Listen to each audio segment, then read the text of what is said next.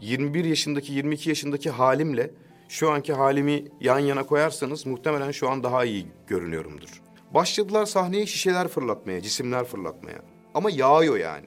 Dediğiniz gibi ben onları yaşamasam, belki o sıkıntıları çekmesem bu şekilde etkili şarkı söyleyemeyecektim ki hiçbir zaman. İlyas merhaba. Merhabalar. Türkiye'de star yarışmalarından iki tane star çıktı. Birisi sensin, birisi de İrem Derici. Ne oldu da sen o yarışmaya geldin? Ne seni o yarışmaya getirdi? Çünkü insanlara bunu anlatmak çok zor. Hiç kimse zorla gelmiyor. Herkes kendi isteğiyle geliyor. Orada jürinin çok acımasız eleştirileri oluyor. Ve ona rağmen oraya insanı getiren şey ne? Aslında şu şekilde biz biliyorsunuz ki sizinle de ilk başta yarışmanın ilk e, ayağında e, sizinle karşılaştığımızda bunu konuşmuştuk ama e, 16 yaşından beri müzisyenlik yapıyorum. E, bütün hayatımı da bu müzikten dolayı kazandım. E, her alanda bir şekilde e, hayatımı müzikle idame ettirdim. Bu müzik yarışmaları sürekli oluyordu zaten. Devamlı oluyordu. Çeşitli formatlar yapılıyordu. Fakat ben o formatların e, hiçbir tanesine katılmak istemiyordum. E, az önce sizin saymış olduğunuz yani konuya girerkenki söylemiş olduğunuz cümle sebebiyle star çıkarmadıkları için. Çünkü yarışmacıların bir şekilde telef olduğunu biliyordum orada, görüyordum. Bundan dolayı katılmıyordum. Peki X Faktör'e neden katıldım? Ee, X Faktör'ün farklı bir e, durumu vardı. Bir şey beni çekti açıkçası bilmiyorum ne olduğunu. Ee, format olabilirdi muhtemelen. Çünkü bana ilk e, yarışma bana söylendiğinde, anlatıldığında e, yarışmacıların bir hayat hikayesinin de olacağı ve hayat hikayesinin de e, ön planda olacağı söylendi. E, açıkçası ben de yani yaşamış olduğum hayatı da bir şekilde dinleyen insanlar olacak diye bir kere bir şansımı denemek istedim. Açıkçası da birazcık da annemden dolayı yani bir şeyler yapmak istiyordum artık. E, Çünkü hayatım sürekli aynı şekilde devam ediyordu. E, o çalışma şartları çok zordu. Bir şekilde çıkmak zorundaydım oradan. E, X Faktör de benim için bir fırsat oldu diyebilirim. Neydi zor olan? Çünkü biz hep e, o işin o kısmını hiçbirimiz bilmiyoruz aslında. Bir star olunca işin başka bir kısmına geçtin ve biz hepimizin bildiği kısım starların kısmı. Evet. Oraya kadar gelen süreci hiçbirimiz bilmiyoruz Kesinlikle. aslında. Ne oluyor orada? Mesela ne oluyor? Çalışıyorsun, para mı alamıyorsun? Ne oluyor? Çok kötü şartlarda mı çalışıyorsun? Aynen Eziyet öyle. mi ediyorlar? Ne oluyor? E, Tabii ki de eziyet etmiyorlar ama e, siz eziyet haline geliyor sizin hayatınızı sürdürmeniz. Çünkü çok uzun e, saatler, uz- zor şartlarda çalışıyorsunuz. Atıyorum, e, atmıyorum gerçi doğruyu söylüyorum. Beş saat sahne yapıyorsunuz. Beş saat. Hatta altı saat. İstemediğiniz şarkıları söylemek zorundasınız. Ya da ne bileyim işte e, sürekli çalışmış olduğunuz mekanın sahibi tarafından size bir baskı oluyor çabuk şu şarkıyı değiştir, şunu çal, bunu çal gibilerinden. Bunlar bir müzisyen için çok psikolojik e, sıkıntılar bunlar. E, tabii ki de asla doğru düzgün hak ettiğiniz parayı kazanamıyorsunuz. Hiçbir zaman. Yani başka bir yerden bir gelir kaynağınız yoksa, e, ünlü de değilseniz, star da değil, olamamışsanız ya da değilseniz, tanınmıyorsanız Türkiye'de müzikten para kazanmak neredeyse imkansız Ama çok insan yapıyor. çok zor şartlarda yapıyorlar. Buna emin olun. Çünkü o kadar e, uzun saatler çalışıp dediğim gibi çok zor şartlarda çalışıyorsunuz ki artık eve geldiğinizde gitarınızı alıp kendi adınıza bir şey üretme isteğiniz kalmıyor. Bunu sizinle de konuşmuştuk biliyorsunuz. İstemeyerek söylemeye başlıyorsunuz. Şarkıları belli bir süreden sonra sizin müzisyenliğiniz ölmeye başlıyor. Çünkü tamamen gitarı ya da şarkıcılığı, müziği bir business haline çeviriyorsunuz. Ve bu da müziğin bütün o büyüsünü ya da sizin içinizdeki üretmek istediğiniz şeyleri, duyguların hepsini öldürüyor zamanla. Ee, esas zor olan kısmı bu. Bunu söyleyebilirim yani. Ama mesela buradan bakınca da şöyle, o çok amatör ruhla yapılan bir şey. Ee, star sistemine dahil olunca daha profesyonel ruhla yapıyorsun. Yani bir süre sonra aslında her ikisinde de müziği para için yapıyorsun. Kesinlikle öyle ama bu sefer e, hak ettiğiniz ya da bir şekilde daha rahat olduğunuz için müziğinizi daha rahat yapabiliyorsunuz. Kendinizi daha iyi hissediyorsunuz. Açıkçası ben şu anda 31 yaşına gireceğim. Yarın doğum günüm. E, 21 yaşındaki 22 yaşındaki halimle şu anki halimi yan yana koyarsanız muhtemelen şu an daha iyi görünüyorumdur. Daha iyi bakıyorumdur yani en azından. Evet belki fiziksel olarak tabii yaşlılığın önüne geçemiyoruz ama fiziksel olarak belki daha yaşlı gözüküyor olabilirim ama daha iyi, daha canlı ve daha berrak baktığımı söyleyebilirim. Bunu kendim de görebiliyorum fotoğraflarımdan. Bu çünkü sizin yaşamış olduğunuz hayat standardı ile ilgili. Sizin psikolojinize yansıyor. Dolayısıyla e, birazcık rahata kavuştuğunuz zaman o bahsetmiş olduğumuz ünlülük ya da birazcık daha fazla para kazanmaya başladığınız zaman çok daha rahat müziğinizi yapabiliyorsunuz. İstediğiniz şeyleri daha rahat yapabiliyorsunuz. Bu da sizin psikolojinize kesinlikle zarar vermiyor. Biraz daha rahat oluyorsunuz. Yani tabii ki de yine müziği para için yapıyorsunuz. Ama daha rahat hissediyorsunuz. Sen bir gecede ünlü oldun. X Faktör'ün ilk bölümü yayınlandı. İncir şarkısını söyledin. Ertesi sabah herkes o şarkıyı biliyordu. Ne hissediyor insan öyle olunca? Vallahi ben çok böyle bir şok geçiriyorsunuz öncelikle. hani ne olduğunu anlamıyorsunuz e, açıkçası. Ya tabii şimdi insanların dışarıdan hani gördüğü şeyler bambaşka. E, ben bunları burada rahat bir şekilde konuşabilirim herhalde. Yani yarışma sürecinde bizim sizinle olan iletişimimizi biliyorsunuz. Seyirci bunu bambaşka biliyor. Seyirci biliyor işte herkes bir şov durumunda ya hani Aa işte yarışmacı çıktı Arman Bey işte nasıl şey yaptı falan böyle hani işte hepsi böyle şey oldular. Jüri böyle bir şok oldu ya da yarışmacı jüriye bir hareket yaptı, bir şey yaptı falan. İnsanlar işin bu kısmını biliyorlar. İşin o kısmı tabii ki de gerçeği öyle değil. Gerçeğinde e, ne kadar aslında gerçekten bir müzik adamı olduğumu anladığınız için bana ne kadar yardımcı olduğunuzu onu sadece ben biliyorum. Seyirci bilmiyor. Ee, ama işin gerçeği bu. Ee, siz benim zaten gerçekten bu işi müzik için yaptığımı anlamasaydınız ben bu, de burada oturmuyor olurdum yani karşınızda. Ne hissettin mesela? Ertesi gün herkes seni tanıyordu. Ee, TT'de kaldın çok uzun süre. İşte herkes İnci şarkısının sözlerini oradan buradan televizyondan yazıp söylemeye başladı. Ee, belki de o hafta sonu Türkiye'deki bütün barlarda çıkan şarkıcılar İnci'de evet, repertuarını evet, söylediler, aldı. Evet, evet. Çok tabii hani ben onun e, böyle bir şok oluyorsunuz e, ama bir yandan da e, az da olsa böyle bir biliyordum durumu oldu bende yani çünkü İncir şarkısının çok güçlü bir şarkı olduğunu biliyordum. E, önceden tecrübem vardı, elimde e, verim vardı. E, çok uzun yıllar gözlem yap, yapma yeteneği, şey fırsatı bulduğum için e, nerede çalarsam çalayım incir patlıyordu. E, ben de tabii hani X Faktör e, ulusal bir kanalda yayınlanacak diye düşünüp orada da söylersem illaki bir reaksiyon alırım. E, düşüncesi içerisindeydim ama tabii o şoku atlatamıyorsunuz. Böyle bir ertesi gün çünkü bambaşka hayat. Yani benim Instagram'ımda 200 takipçim vardı. Ertesi gün bir kalktım 50 bin olmuş yani 50 bin. bir ertesi gün 80 bin geldi. Bir ertesi gün bir baktım ben 300-400 bin olmaya başladım falan. Hani o biraz böyle bir şok oluyor. Tam o noktada işte sizin birazcık yani sadece bana olan bir şey değil bir sürü insana oluyor. Tam o noktada işte biraz böyle bir sakin olmak gerekiyor. Yani bir kaptırırsanız çünkü e, bambaşka bir noktaya doğru gidebiliyor. Bunu da gördüm. Yani o bambaşka no noktaya gitmiş olan insanları da gördüm. E, ben biraz sadece bekledim sonra geçti o. E, işimi yapmaya başladım sonra. Dışarıdan baktığın gibi miymiş? Yani... Değil e, kesinlikle değil. Ne, Kesinlikle değil. Ne seni hayal kırıklığına uğrattı? Hayal kırıklığı da değil de şöyle. E, şimdi zaten çoğu insanın algısı öyle. Hani ya işte bunlar ünlü oldu, bunlar parayı buldu. Of ne güzel bir elleri yağlı bir elleri bağlı. Onlar harika yaşıyor falan. Aslında öyle bir durum söz konusu değil. Yine siz müziğinizi yapıyorsunuz. Yani ünlü, evet ünlü bir insan olabilirsiniz, ünlenmiş olabilirsiniz ama... E, gerçekten sağlam bir duruşunuz varsa, ne yapmak istediğinizi biliyorsanız... Yine onun peşinde duruyorsunuz. Ünlülük sizi bozmuyor diyebilirim zorladı ama bozmadım. Ne yani. anlamda zorladı? Yani bir kere çevrenizdeki insanlar bir kere bir değişmeye başlıyor. Yani etrafınızdaki herkesin tavrı size karşı değişmeye başlıyor. Kim samimi kim değil bunu asla kestirememeye başlıyorsunuz. Hayal kırıklığından bahsediyorsanız bu konuyu anlatabilirim bu konuyla ilgili. E, bunu söyleyebilirim. E, samimiyet yok gerçekten. Hiç kimseye güvenemiyorsunuz. Çünkü insanların size bakarkenki suratındaki ifadelerin hepsi çoğunlukla sırf siz ünlüsünüz diye ya da bir şekilde bir şeyleri başarmışsınız diye genellikle yalan ya da sahte bir tavır oluyor. Mesela, ben de bunu net görebiliyorum. Ben seni hiç kimseyle yan yana görmedim mesela. Şu anlamda söylüyorum işte. Beni herkes bilir. Deniz Akkaya iyi arkadaşımdır. Ebru Gündeş iyi arkadaşımdır. Yıldız Silbe iyi arkadaşımdır. Bu bilinir. Bunu sokaktaki insan da bilir. Bülent Ersoy iyi arkadaşımdır. Mesela senin hakkında bizim hiç böyle bilgilerimiz yok. yok. Mesela senin ne iyi arkadaşın bu piyasada yok mu? Evet. Sen yapayalnız bir adam olamazsın herhalde. yani teknik olarak biraz yapayalnız bir adamım ama o kadar da değil tabii. Yani çok yalnızım falan diye ağlamayacağım. Ee, şöyle az önceki anlatmış olduğum nedenlerden dolayı sadece bunu dinleyici ya da size yaklaşan insanlar değil. Bu piyasanın içerisinde olan çoğu sanatçıdan da ya da çoğu insandan da bu tavırları gördüğüm için e, bu bahsetmiş olduğum samimiyetsizlikten bahsediyorum. E, çok fazla içlerine girmeyi tercih etmiyorum sadece.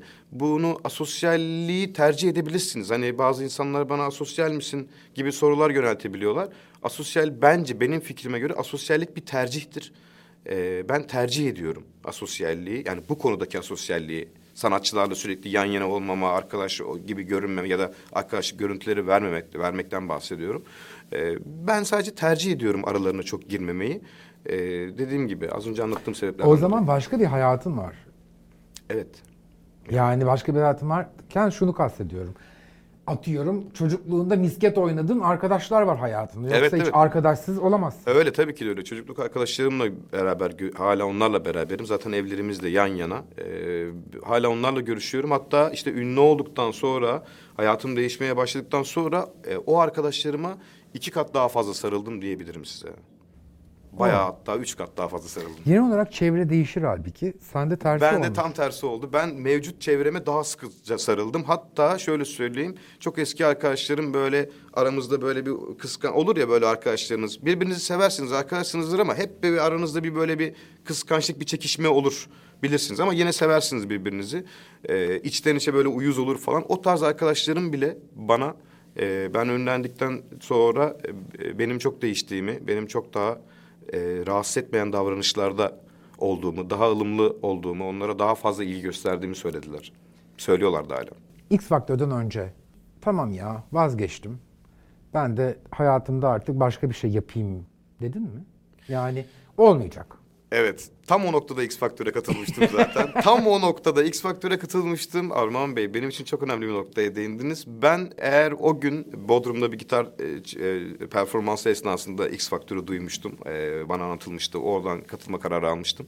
Eğer X Faktör'den herhangi bir reaksiyon, bir sonuç alamasaydım gerçekten bırakacaktım. Gerçekten. Evet gerçekten bırakacaktım. Benim çünkü ikinci mesleğim bilgisayar teknisyenliği. Yani bilgisayar parçalarıyla donanımcıyım yani öyle söyleyeyim. Dedim ki bırakacağım gideceğim donanımcılık yapacağım. Bilgisayar parçalarıyla uğraşacağım. Gerçekten kafama bunu koymuştum. Son bir hamle yapmak istedim. Son bir şey hani geriye dönüp hani çok uğraştım, çabaladım, olmadı diye sorduklarında bana dediklerinde hani yapmadım demeyeyim diye. Bakın onu yaptım. X Faktör denilen yarışmaya gittim, şarkı söyledim ama beğenilmedi işte, olmadı. Ben yaptım demek için katıldım. Reaksiyonu Senin almış oldum. geldiğin an o kadar net hatırlıyorum ki. Antalya'da geldi. Antalya'da evet. Bir şarkı söylediğini hatırlıyorum. Çok isteksiz söyledin. Evet, Gökten'in Sen şarkısını söylemiştim. Hiç Evet, unutmam. kafamı kaldırdım ben. Siz çok mu şar- gitar çalarak şarkı söylüyorsunuz senelerdir dedim. Sen de evet dedin. Aynen öyle. Dedim ki o kadar isteksiz söylüyorsun ki hayatında hiç sevdiğin bir şarkı yok mu onu söyle. Mesela normalde benim yapmam gereken teşekkür ederiz gidebilirsiniz deyip seni yollamak. Ama hayat öyle acayip ve tesadüf ki. Mesela ben kafamı kaldırıp onu söylemedim. Niye bilmiyorum sana bari sevdiğim bir şarkı söyle dedim. Evet. Ve Daha sonra iyi- X Faktör'de inciri söylememi söylediniz. Sen İngilizce orada söyledin. Evet. Ben dedim ki gel bu şarkıyla katıl. Hayat gerçekten çok Aynen saçma öyle. tesadüflerle Saçma dolu. tesadüfler dolu ama bir yandan da işte e, çok da tesadüf değil. Sizin e, oradaki o algınız olmasa e, ben bu noktada olmam. Siz beni görebiliyorsunuz işte. Aynen sizin az önce söylediğiniz gibi hani teşekkürler, hoşçakalın deyip yarışmada kapıda bekleyen bir sürü yarışmacı var daha yani. Hem orada şunu düşünebilirsiniz. işiniz başınızdan aşkın bir sürü yarışmacı dinlemek zorundasınız. E, ertesi günü var bunun, osu var falan. Çok yoğun çalışma sizin o dönem yani çok bayağı yoğun. Hani geçebilirdiniz beni, geçmediniz ama dediniz ki ya bir dakika. Ama bu senin şansın biliyor musun? Muhtemelen senden önce iyi sesli birisini dinlemişimdir. Valla o öyle oluyor. Mesela sa- sana gelene kadar kötü kötü kötü kötü dinlesek bu da kötü deyip yolluyorsun. O kadar önemli ki bu. Hani hayatın sana ne kadar güldüğünü anlatmak istiyorum aslında. Şey, sen mesela iki tane iyi sesin arkasında gelmişsin. Benim canım sıkılmamış. Sana git dememişim filan. Acayip şans. yani. Şans değil mi birazcık da? Ama Büyük gibi ben e, tabii ki de şans ama bir yandan da dediğim gibi sizin orada gördüğünüz bir nokta var yani. Hani tamam iyi güzel şarkı ben o cümlenizi hiç unutmuyorum. Tek cümle direkt şuydu. Çok mu şarkı söylüyorsun ya? Sen iyi güzel şarkı söylüyorsun ama Sıkılmışsın. sıkılmışsın yani böyle hani öf bitse de gitsek diye söylüyorsun dediniz bana yani. yani. Müthiş bir yorum, müthiş bir gözlem çünkü gerçekten durum oydu. Ben o şarkıyı orada o şekilde söyledim. Ee, yani sizin karşına çıkmışım orada bir performans yapıyorum. O performansı bile artık böyle ölü bir şekilde söylüyorum. Yani durumum oydu. Borç alıp geldin de, geldim dediğini hatırlıyorum. Evet aynen öyle. Ne Hatta saçma şeyleri aklını tutuyorum. öyle ama yani çünkü Bodrum'daydım. An- Bodrum'dan Antalya'ya gelmek için bile borç aldım geldim yani. Hani yol kalacak masraflar falan. Yoktu param yoktu yani. Ben de işte o noktada e, sizin beni fark etmeniz, benim size bana inciri söyleme fırsatı vermeniz falan bahsetmiş olduğunuz gibi sizin psikolojik yani ps- psikolojik durumunuza bağlı olarak benim şansım falan. Bunlar tabii çok güzel şeyler oldu yani benim için. Ben elimden geldiğince hakkıyla hakkını vermeye çalışıyorum yani bu İlyas şimdi geri dönüp baktığında hayatımın o kısmı olmasın der miydin? Yoksa yok ya iyi ki yaşamışım diyor musun? Kesinlikle iyi ki yaşamışım. Ee, bir sürü sıkıntılarımız oldu. Tabii bir sürü insanın hayatında kendilerine göre sıkıntıları var. Benim de oldu. Ee, iyi ki geçmişim. İyi ki yaşamışım yani. Ya 15 askerlik falan yaptım ben 20 yaşımda. Böyle e, tabii maddi durumlar falan sıkıntılıydı. Bir üniversiteye gidemedim. Konservatuar çok istiyordum. Ee, bunları yapamadım. Ee, ama iyi ki yaşamışım. Kendimi çünkü bu noktaya getirdim. Bugün bana bir konservatuar mezunu bir solist gelip dediği zaman... ...hani biz bunun okulunu okuduk dört sene. İlyas abi nasıl oluyor bu böyle hani... Bir kere teknik olarak yanlış şarkı söylüyorsun. Böyle operacı gibi ağzını açarak söylemen lazım. Şöyle söylemen lazım diyorlar bana. Ben de diyorum ki işte ben de bir okulda okudum da sizinkiler farklı. Sizinkinden farklıydı benimki. Daha birebir dövüştü benimki yani hayatta. Siz teknik olarak orada o eğitimi aldın. İşte etkileyici şarkı söylemek böyle bir şey oluyor. Dediğiniz gibi ben onları yaşamasam belki o sıkıntıları çekmesem bu şekilde etkili şarkı söyleyemeyecektim ki hiçbir zaman. Senin çok içe kapanık birisi olduğunu hatırlıyorum o Öyle- zamandan. Evet evet. Ama mesela şimdi giderek daha sosyal olma yolunda ilerliyorsun bence. daha Evet. Artık daha dışa dönük bir adam oldun. Tabii ki de birazcık da öyle. Bu O biraz- galiba kendine güvenle de ilgili bir şey. Kesinlikle öyle. Birazcık da yaşınızla da ilgisi var. Şimdi tabii 20'li yaşlarda daha böyle bir kapalık bir adamdım. Bir de hayatım hep belli yani. Hani gitarı alıp şapkasını takan, barda sürekli gitar çalıp şarkı söyleyen, evine giden bir adam. Ee, yani dolayısıyla çok fazla öyle bir geniş durum da söz konusu değil. Bir de ben yapı itibariyle de genellikle yatılı okul okudum mesela ben. ilkokulu yatılı okul okudum. İlkokulu mu? Evet. Aa, Erzincan'da yatılı okul okudum. Niye? Birden beşe kadar öyle icap etti yani. O zamanlar ailemin öyle bir kararı aldı. Ben beş yaşında bunu sorgulayamadığım şey mi? Beşe giderken sorgulayamadığım için Erzincan'da... seni bir- ilkokul birde yatılı okula mı? Tabii. Hem de kız kardeşimle beraber. Bir de kız kardeşime bakıyordum yatılı okulda. Benden bir yaş küçük, küçük kız İlkokul kardeşim. yatılı okul mu var ya? Yani o zamanlar Eskiden vardı. vardı. Tabii o zamanlar vardı işte 96'lar. Ailen 97'ler. nerede yaşıyordu? Onlar da beraber Erzincan'da yaşıyorduk işte yani. Bir köyde yaşıyorduk yani. Baban ne iş yapıyordu? Orada çiftçilik yapıyordu. Sonra seni yatılı okula yollamaya karar Tabii verdin. yatılı okula verdiler beni. Ben ilkokulu orada okudum. Beşinci sınıfa kadar orada okudum. Daha sonra İstanbul'a geldik. Bizim burada evim vardı bir tane. Muhtemelen o dönem köyden kente ulaşım zor olduğu için yatılı vermişlerdir. Muhtemelen öyle. Travmatik olay şu. Ben şimdi e, doğudaki okullara gidersiniz. Sınıflar 20-25 kişilik maksimum. Şimdi İstanbul'a bir gidiyorsunuz 50-60 kişilik sınıflar var. Hele ortaokullarda yani. Şimdi ben böyle bir şey görmemişim. Birdenbire Erzincan'dan büyük şehire geldiğim için çok kalabalık oldu böyle. Ben okulda bile sürekli böyle boynum önde kimseyle konuşmadan böyle dolaşan bir adamdım yani. E, o biraz travmatik bir durum yani. Hani Ne zaman fark ettin ki müziğe yeteneğin var? E ben çok küçüklükten beri sürekli böyle şarkılar söyleyip türküler falan söylüyordum ama e, şarkı söylemek ben ikiye ayırıyorum. Şarkı söylemeyi ve müzisyenliği. Bende ayrı yani ikisi.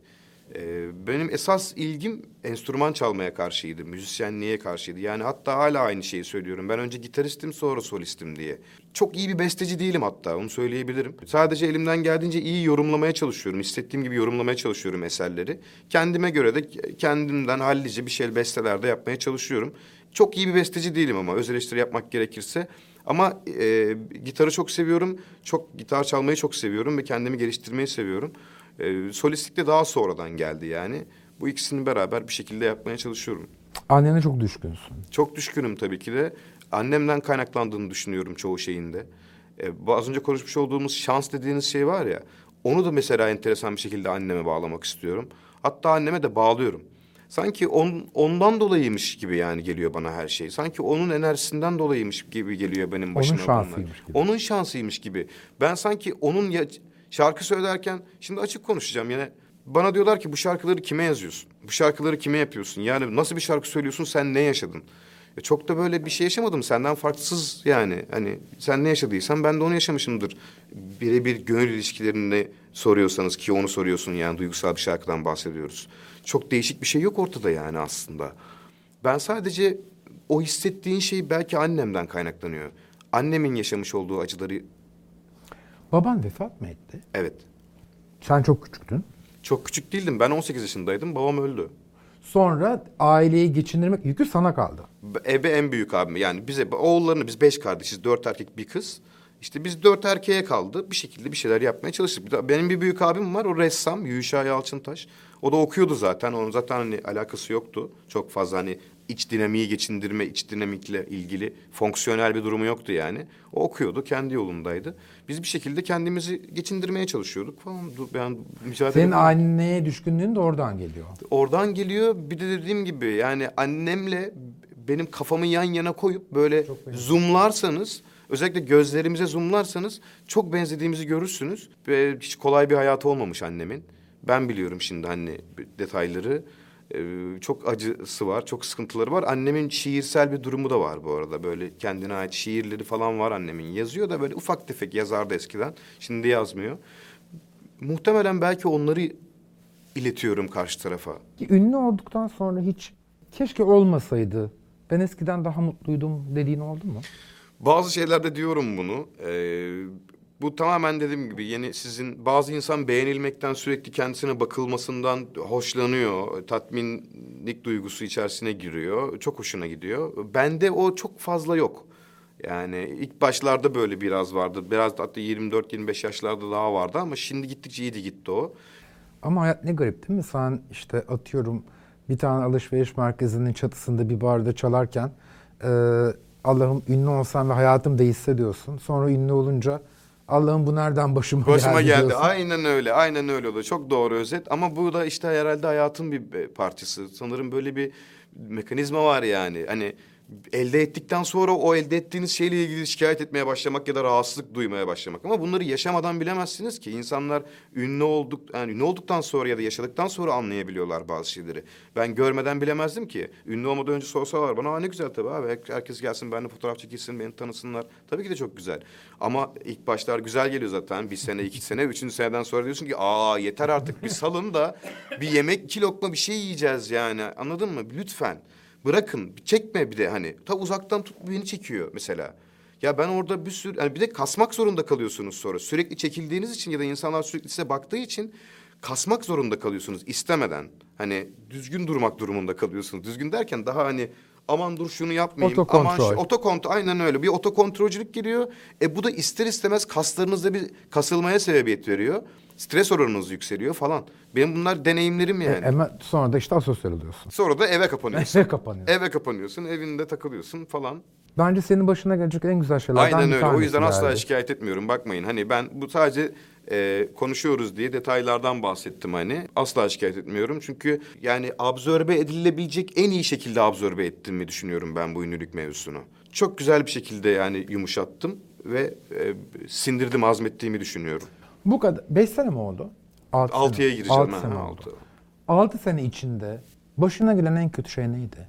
Sahnede bizle alakası olmayan bir nedenden dolayı bir İranlı dinleyicilerle ilgili bir konser yapıyorduk. Ee, Van'da yanlış hatırlamıyorsam. Orada organizatörler e, işte 700 kişilik salona 1500 kişilik bilet satmışlar. Tam iki katı. Satılmış da yani o bilet ilginç bir şekilde. Hiç insan girecek yani. E, aynen öyle. İnsanlar da bir izdiham olmaya başladı içeride. Ön tarafta falan insanlar var. Başladılar sahneye şişeler fırlatmaya, cisimler fırlatmaya. Ama yağıyor yani. Yuhalıyorlar falan. Zannediyorlar ki hani onlar tabii bilmedikleri için organizasyonu ben yapıyorum zannediyorlar. San- sanatçı yapıyor. Ben bizzat ben E yapıyorum. karşılarında sen varsın. Evet. Ama işte tabii teknikleri bilmiyorlar. Hani organizatör, menajer, menajer, işte, tur menajeri bunlardan haberleri yok. Bayağı bir şişe yağmaya başlamıştı üzerimize. Orada kendimi bayağı kötü hissetmiştim. E, saksafoncu arkadaşımız vardı Anıl Şallar onun kafasına gelmişti hatta bir tanesi. E, orada bir bayağı bir kötü bir şey yaşadık. E, aklıma gelen ilk bu. Ama onun dışında çok böyle bariz altı senedir böyle çok kötü bir olay yaşadım diyebileceğim bir şey yok yani. Dışarıdan gözükenden başka bir hayat var ya aslında. Mesela çok ağır rekabet koşulları var. İşte atıyorum bir yerde ne bileyim muhasebe elemanıysan rekabet sert değildir. Değildir tabii ki. İşini iyi yapman önemlidir. Aynen öyle. Ama mesela şarkı söyleyenler arasında çok ağır bir rekabet var. Evet. Ee, bu rekabet yorucu değil mi? Yorucu kesinlikle olmaması gerektiğini düşünüyorum ben. Asla olmaması lazım bence. Ama Çünkü niye? rekabet şart bir yandan. tabii ki de şart şöyle siz rekabeti müziği ne kadar iyi yaptığınızla ilgili değil. Ne kadar iyi vizyonlusunuz bence bununla ilgili yapmalısınız rekabeti. Ne kadar iyi, ne, nasıl, ne kadar vizyonlusun. Klibinde ne kadar farklı düşünebildin ya da yapmış olduğun işine ne kadar yaratıcı sanatsal bir unsur ekleyebildin. Bence rekabet bu noktada olmalı. Ee, rekabet burada şov bizde başka bir algı. Kim daha çok şov yaparsa o daha iyi olduğunu falan düşünüyor. Şimdi var mı mesela bizim ülkemizin dışında çok ünlü fakat çok kötü şarkı söyleyen? Sustum.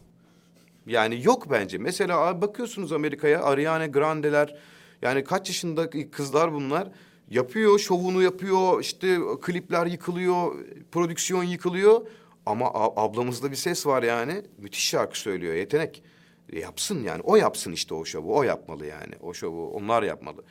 Ee, çok iyi bir şarkıcı olmayabilir ama çok iyi dans ediyor olabilir.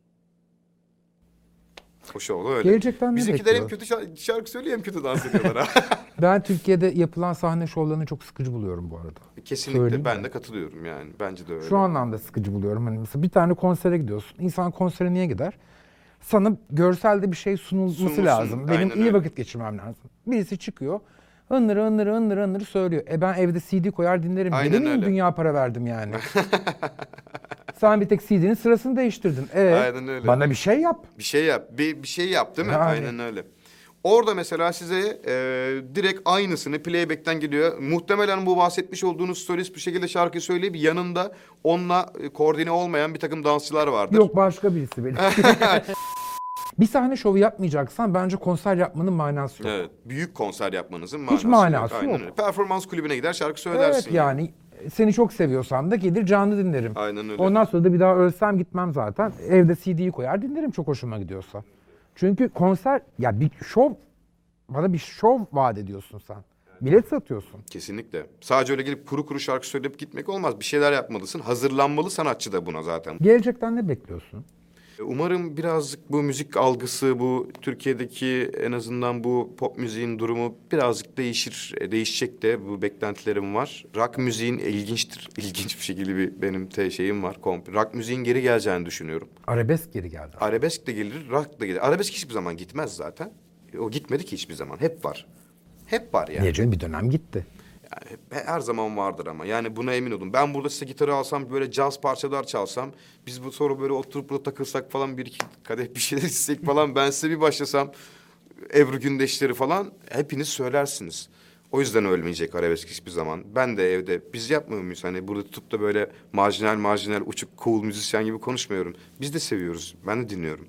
Bazen çalıyorum evde biz de bazen bir nokta geliyor. Gitarları alıp deli gibi Ebru Gündeşler neler neler ama yani hani ne kadar kendimi başka bir adammışım gibi göstersem incirci o- incir işte benim olayım. Gitarla incir falan. Ben de bundan sıyrılamıyorum. Ya sıyrılmak da değil o bir hani anılmak istemiyor insanda. Hani şucu bu E ne falan. var? Ya evet Öyle ne meşhur var oldun doğru. abi ne var yani. bunda? Abi incir ya ne var ki? Evet, doğru. Bence 20 yıl sonra da incir diyorlarsa bu çok önemli bir şey. Tabii ya benim öyle bir rahatsızlığım tabii çok yok da yani. Ya Çok değil de birazcık bazen oldu ilk başlarda oldu. Onu ben sonra çözdüm. Ben yani. incir değilim diye. Ben incir değilim. Çok keyifli bir sohbetti. Teşekkür ederim Geldiğin abi, olur mu? için Benim teşekkür için- ederiz. Sağ ol. Dinlediğiniz için çok teşekkür ederim. Biraz böyle detaylı falan Ama çok konuşuyorum. güzel oldu. Sağ ol. Teşekkürler, Çok, çok sağ ol. oldu.